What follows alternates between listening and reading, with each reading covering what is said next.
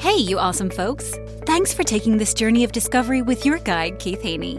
You're listening to the Becoming Bridge Builders podcast, your favorite podcast for everything from racial reconciliation to education innovation, justice reform, and leading change in the 21st century. This podcast is for people who love to be challenged with difficult topics, but want practical solutions to solve these challenging issues. Becoming Bridge Builders makes change possible. Each week on the podcast, Keith invites innovative thought leaders to share how they are building bridges in their area of expertise. You will hear breakthrough ideas and concepts that are changing the world. He's featuring guests who are best selling authors, leaders at Microsoft, entrepreneurs, leading educators, professors, lawyers, and so many more. Listen in to learn how you can be the bridge to the change you are seeking.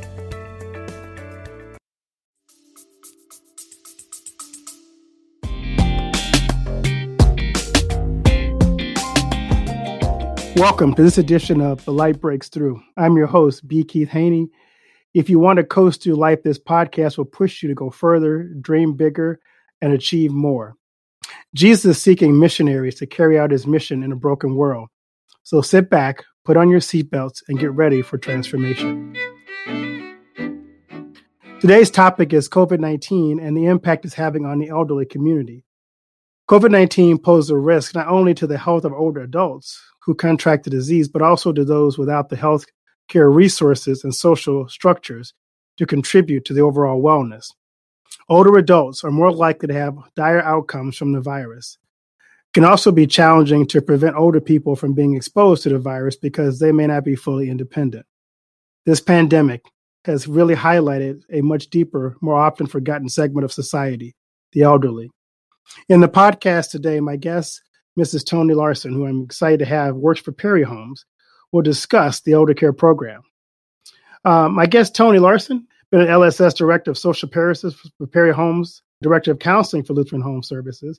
She's been serving in the field of social work for many years in the capacity over 40 years. So we are so excited and delighted to have her here. And I want her to tell us a little bit about what she does for Perry Homes and how she works with the elderly. So, T- Toni, can you kind of tell, give us how you do that? Sure. Thanks. Thanks for having me on the podcast. Um, my role at Perry Lutheran Homes is um, a social worker.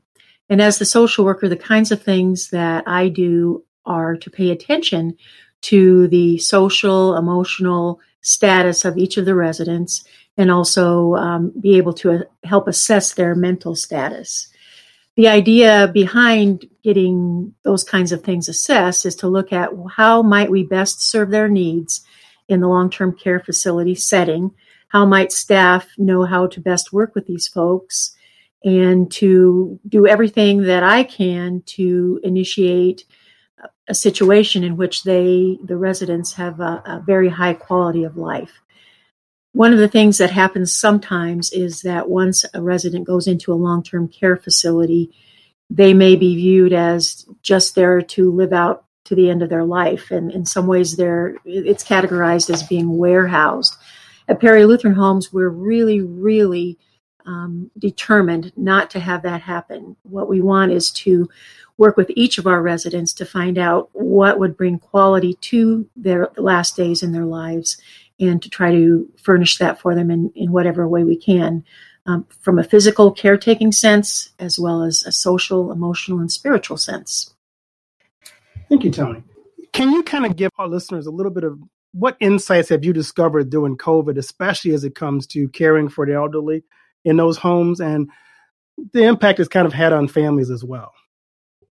It's had a huge impact. As most folks know, the elderly, especially those with pre existing conditions, and most of the folks in our long term care facilities have pre existing condition, conditions, are particularly vulnerable to the virus. So, what we've had to do, in essence, is, uh, and under the guidance of our consulting agencies, is to lock down these facilities. And what that means is that nobody comes in or goes out who is not an essential worker. Um, now, this can be phased into a more, or at least re- a less restrictive situation as time passes. So that um, recently at Perry Lutheran Homes, we have been able to allow visits with family These visits are held outdoors, um, and the family members are six feet apart and they're wearing masks for protection. Um, but still, that is not the same as being able to visit with your loved one in your room, not being able to give them a hug or a touch. Uh, but it, but it's better than the complete lockdown. The complete lockdown also means that the residents are isolated from one another. They're in their room with their roommate, but they're not allowed to go out for communal dining or for communal activities. And for these folks, that puts them in a very serious position of isolation. They may be in with a roommate who is not able to converse. And so the only people that they have contact with are our staff who do their best to um, provide um, that socialization and that connection, but it's not the same as being hooked up with your family or your friends. Um, we have been able to have residents have window visits, which would be that they are inside the facility and their family comes up to the window and they can see each other and perhaps communicate via a, a whiteboard. They're also able to have visits using like an iPad or a FaceTime with a cell phone. Um, but for some of the residents, that's difficult because they have a difficult difficulty hearing, um, and they also may have difficulty seeing. And those who have dementia may have difficulty processing exactly what is happening. So it presents a, a a lot of challenges.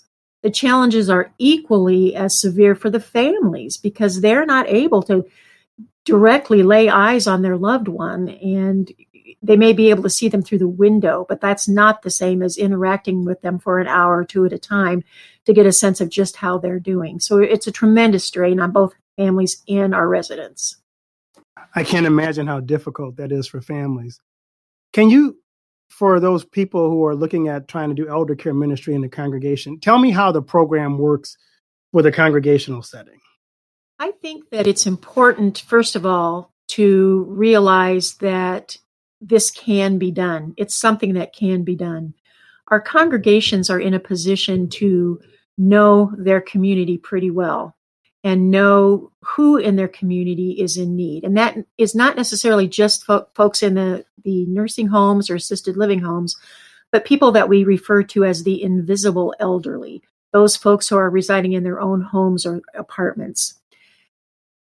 If a congregation would like to serve the elderly in their community, I think the first step would be for them to gather together a group of folks and talk about what the needs appear to be and what they can do. Not so much what they can't do, but what they can do. And there's a lot of things that they can do.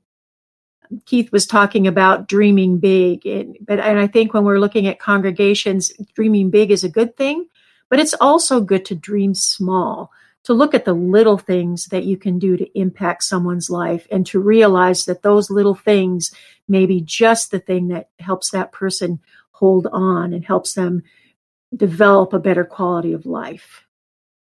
So, for my pastor friends out there who are asking, as a pastor, how can my congregation get started? What's the first step? What would be your suggestion for them? And second of all, is there a training that Perry Homes provide or you guys provide that would help them to know once we start this program, how do we continue to minister in a positive way to the elderly community? The first step would be to identify who in the community may be in need of some contact. And again, that might be folks in a facility or it may be folks in the community. All of those um, possibilities should be considered. It's possible that these folks are not members of the congregation, but may be open to having that outreach from folks in the congregation. I think pastors, um, it's important for them to realize that going about this kind of activity is much more difficult in the COVID situation because you're not able to make necessarily the face to face visits because due to the safety of these vulnerable people. But there are other ways that um, pastors and the congregation can connect um, via finding out what this individual may value. Might it or might they need? Might they need some extra food? Might they need um, something to help them be entertained like a large print word puzzle book? Might they enjoy a vase of flowers? Um, certainly um, they would in, probably, I'm guessing, appreciate prayer. And I think that's something that we should not um, put to the side, but maybe put to the forefront is who in the community needs our prayers in terms of their physical health, spiritual, and emotional health, and who in their families perhaps needs our prayers as they struggle with not being able to be with their family members or help them in the way that they might be able to. Uh, it's possible that um, you could form a prayer group for the elderly in which you'll perhaps have pictures of the elderly that you're praying for and as a group get together and, and pray as a group or have assigned individuals in the congregation praying for one or two um, particular particular elderly individuals and their families. Um, there's a plethora of, of things that can be done um, with just a little bit of digging into what do these individuals need. But again, I go back to prayer being one of the very first things that can be helpful. And for that individual and those families to know that they're being prayed for by the congregation or the pastor. As a former social worker, what is one thing if you're dealing with elderly care that if you're visiting an elderly person, you need to be aware of or kind of be on the lookout for, is kind of to protect elderly population? One of the things I guess there's a lot of things to look for. And one of the things that sometimes discourages people is visiting with an elderly person who will tell you the same thing over and over again. And that can be discouraging and perhaps make you feel like you're wasting your time. But I want to emphasize that that individual may be suffering from dementia. And with dementia, they may not be remembering what they've said before. But for whatever reason, it's important for them to tell that story over and over again. And our job is just to be a good listener and to be patient and to be empathic to the kinds of things that that person needs to talk about. We may be the only person that that person, that individual sees during that day or even during the week that has time to give that listening ear. And in doing that, you are providing quality of life. I think that another thing that we need to be aware of is um, if we're visiting with folks in their homes in particular, um, we need to be aware of uh, does that person seem to have needs that aren't being met? And that might be nutritional needs if they, they appear to be thin and losing weight. It might be help with um, daily activities like bathing or laundry if their clothing is soiled or they look like they need a bath. Um, it could be they have had a sudden change in mental status, which means that in previous visits they've been able to talk pretty clearly, but now things are pretty muddled in their conversation.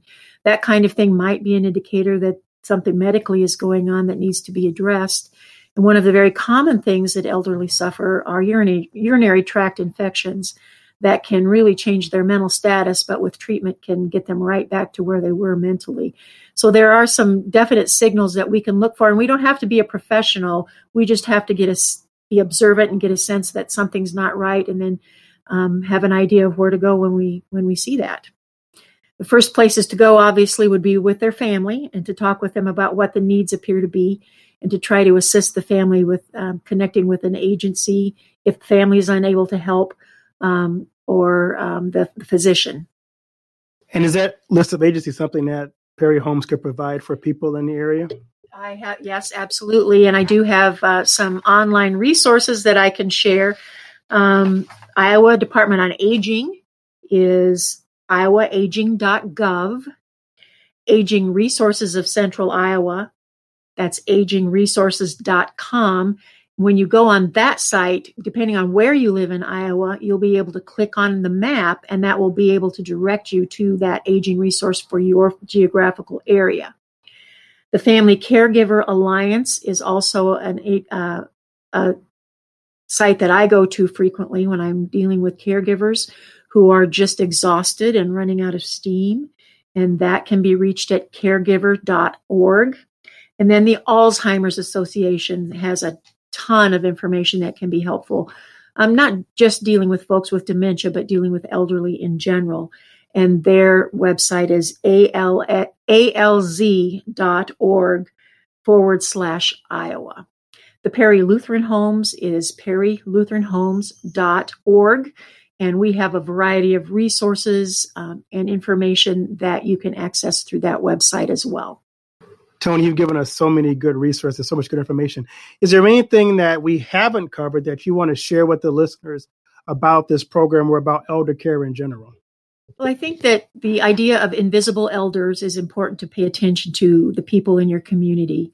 At Perry Lutheran Homes, one of the things that we're doing is reaching outside of our uh, our skilled living centers into the community and looking at what we can do. One of the things that we've been able to do is pick up the Meals on Wheels program, which was dropped um, for various reasons by another agency.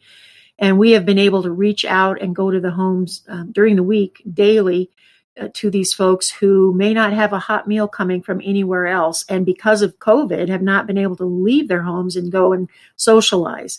The person that regularly delivers our meals has been so blessed by being able to connect with these people. I think it's important to realize that the, the benefits go both ways. It's not just the receiver that's getting the benefit of making these connections, but it's the giver who's getting a lot of uh, positive experiences out of doing this. I've seen our particular person blossom in her job as she has found her niche in making the connections with these people. So, looking for those invisible elders in your community and how you, as a congregation and a pastor, can connect with them in these very difficult times of COVID. There are ways, and they don't have to be huge ways, but they can be small ways. And those small ways may very well develop into much larger ways that we can reach to others. Um, I think our churches are absolutely in a good position to, to be Jesus to other people. We don't have to wait for outside agencies to step in. We don't have to deal with the government red tape that a lot of folks do. We don't have to worry about um, income levels. All we have to worry about and think about is loving and being Jesus to these folks who are hidden and so much in need. I love that idea of being Jesus to people. I think the church is positioned for such a time as this. The church and the world is hurting and we have the ability and the heart and the hands and the feet of Jesus to be that in those places. Well, I just want to thank you for taking the time. Uh, this is a issue that's important in my heart as I turn 55, 56 this year. I'm getting closer and closer to being an elder. So I tell my kids all the time, hey, uh, I'm come live with you when I get old. So I want you to take care of me. Uh, so I just want to thank my guest, Toni, for joining me for this podcast. If you want to go deep, you can follow my blog with the same title, The Light Breaks Through, at www.alightbreaksthrough.org and get this content sent right into your, your inbox. In the meantime, you can subscribe to this podcast and rate and review it for me on iTunes and share it with your friends and social on social media, especially for our congregations in Iowa. I really encourage you to share this content with your leadership, with your congregation, because you have an opportunity to truly, truly be a blessing in the life of an elder care. So thank you once again for joining me today on this life transformational journey. God bless you, and we'll talk to you soon.